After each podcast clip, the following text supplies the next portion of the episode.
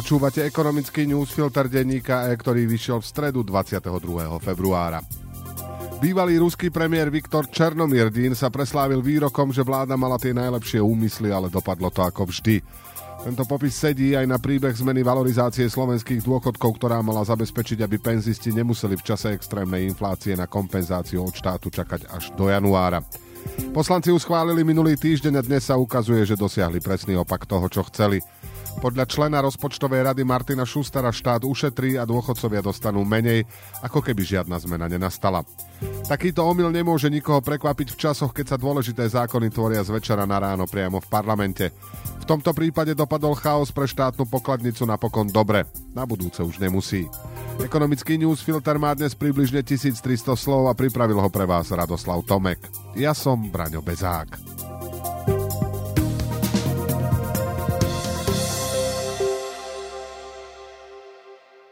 Zákon, ktorým sa len minulý týždeň menil spôsob valorizácie dôchodkov je zrelý na opravu.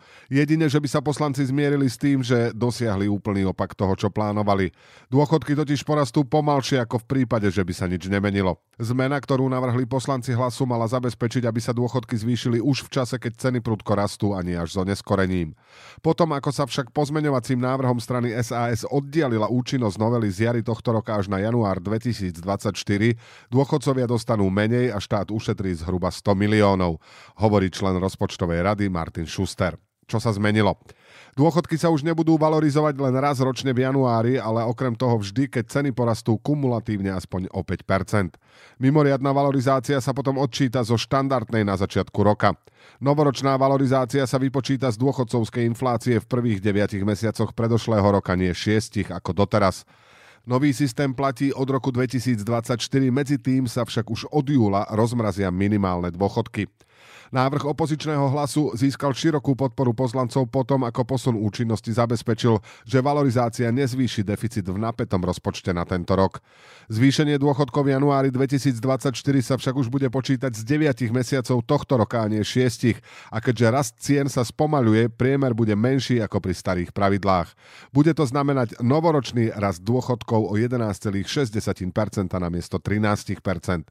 Častejšia valorizácia dôchodkov, keď ceny rýchlo rastú, je krok správnym smerom, veď podobný systém majú aj v Česku. Slovensko s ním však bude meškať dva roky, upozorňuje Šuster. Slovensko si dalo na čas, aby systémovo riešilo problém ohrozenej skupiny ľudí, ktorí na inflačný šok nemôžu reagovať obmedzením spotreby či prácou navyše. Aj takto však nevyšlo. Je to dôsledok spôsobu, akým sa dôležitá legislatíva s veľkým dosahom na štátny rozpočet rodila v parlamente narýchlo cez poslanecké návrhy bez patričnej oponentúry. Pôvodný návrh Smeru by znamenal dodatočnú pol miliardu výdavkov ešte tento rok a je dobré, že to poslanci odmietli.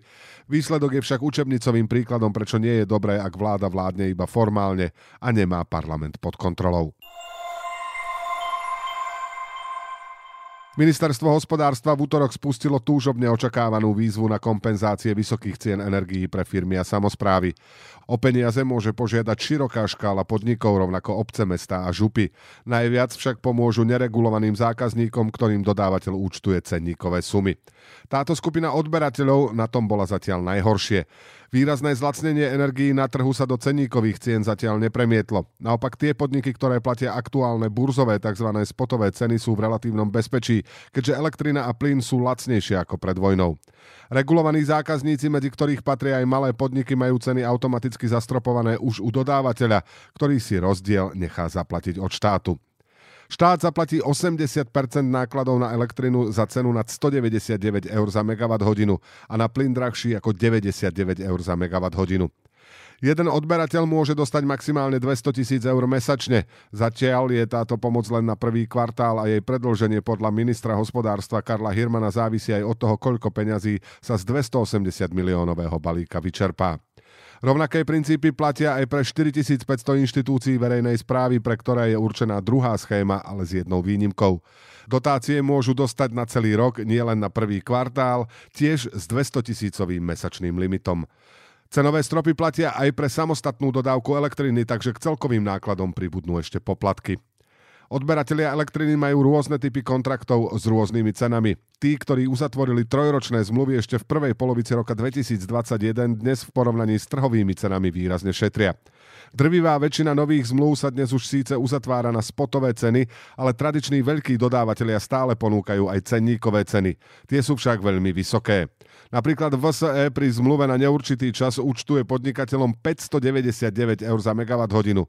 Na určitý čas potom v rôznych službách platí v priemere okolo 450 eur. Cena na slovenskej burze OKTE je už približne 2 mesiace pod 200 eurami. Dodávateľia rozdiel obhajujú tým, že elektrinu pre zákazníkov nakupovali ešte v čase, keď boli ceny vysoké. Štát aj firmy však potrebujú, aby sa už začali znižovať. V prvých troch mesiacoch, kým sa vyplácajú dotácie, znáša ešte zvýšené náklady štát. Od apríla sa však zrejme v plnej miere prenesú na podniky. Ak sa teda pomoc nepredlží, čo bude pre firmy najdôležitejšou otázkou týchto dní?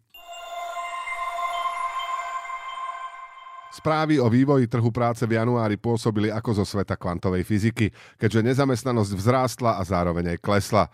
Môže sa to zmena metodiky. Nový ukazovateľ nezamestnanosti sa zrazu vyvíjal opačným smerom ako ten predošlý. Vláda ponovom ráta nezamestnanosť z celej populácie v produktívnom veku, čo je zhruba 3,7 milióna ľudí. Podľa tejto metodiky jej miera v januári mierne vzrástla na 4,44% zo 4,37% v decembri po očistení o nezamestnaných, ktorí nie sú schopní okamžite nastúpiť do zamestnania. Stará metodika počíta mieru nezamestnanosti len z ekonomicky aktívneho obyvateľstva, čo je len 2,8 milióna. Menší menovateľ vzorca vedie k tomu, že výsledok je väčší. V každom prípade v januári takto vypočítaná miera nezamestnanosti mierne klesla na 5,82% z 5,9% v predošlom mesiaci, čo znamenalo trojročné minimum. Ekonómovia boli náhlou zmenou metodiky prekvapení. Ministerstvo práce ju obhajuje tým, že takto vykazovaná nezamestnanosť je presnejšia, keďže sa nemusí spoliehať na údaje z výberového zisťovania pracovných síl, ktoré nemusia byť použiteľné vo všetkých regiónoch. Dodáva, že posledný rok ju zverejňovalo popri údajoch z pôvodnej metodiky. Lenže ročná história dát ekonómom, ako je Michal Lehuta zo Všeobecnej úverovej banky, nestačí. Napríklad neumožňuje dáta očistiť o sezónne vplyvy a výsledkom je dátové peklo, hovorí. Zostáva len veriť, že ministerstvo práce sa pre zmenu metodiky nerozhodlo aj preto, aby opticky vylepšilo výsledok. To by ani nebolo potrebné, trh práce je napriek ochladeniu ekonomiky silný. Na druhej strane miera nezamestnanosti pravdepodobne vzrastie a s novými číslami by sa to dalo ľahšie zakamuflovať. V každom prípade zhoršenie bude len mierne. V ekonomike je stále dostatok voľných pracovných miest, ktoré by dokázali absorbovať väčšinu prípadných nových nezamestnaných, hovoria ekonómovia. Štáty EÚ znížili od augusta do januára spotrebu plynu o 19,3%. Prekonali tak cieľ úspor, ktorý si v Lani stanovili, aby sa vyrovnali s poklesom dodávok plynu z Ruska. Analýza Eurostatu uvádza, že spotrebu o cieľových 15 a viac percent znížilo 22 z celkovo 27 členských krajín. Slovensko medzi nimi nie je, ministerstvo hospodárstva však rozporuje údaje Eurostatu, podľa ktorých spotreba naopak vzrástla. Podnikateľská nálada v eurozóne je na 9-mesačnom maxime, píše Reuters. Index nákupných manažérov od S&P Global sa vo februári zvýšil na 52,3 bodu z januárových 50,3 bodu. Druhý mesiac sa tak nachádza nad kľúčovou hranicou 50 bodov, ktorá oddeluje očakávania rastu a poklesu produkcie. Rast prekonal predpovede analytikov a zásluhu na ňom má predovšetkým sektor služieb, ktorý v eurozóne dominuje. Aktivita v ňom rástla najrýchlejšie od vlanejšieho júna. Predaj osobných aut v EÚ rastie 6. mesiac v rade. V januári sa zvýšil o 11,3% na 760 tisíc vozidiel.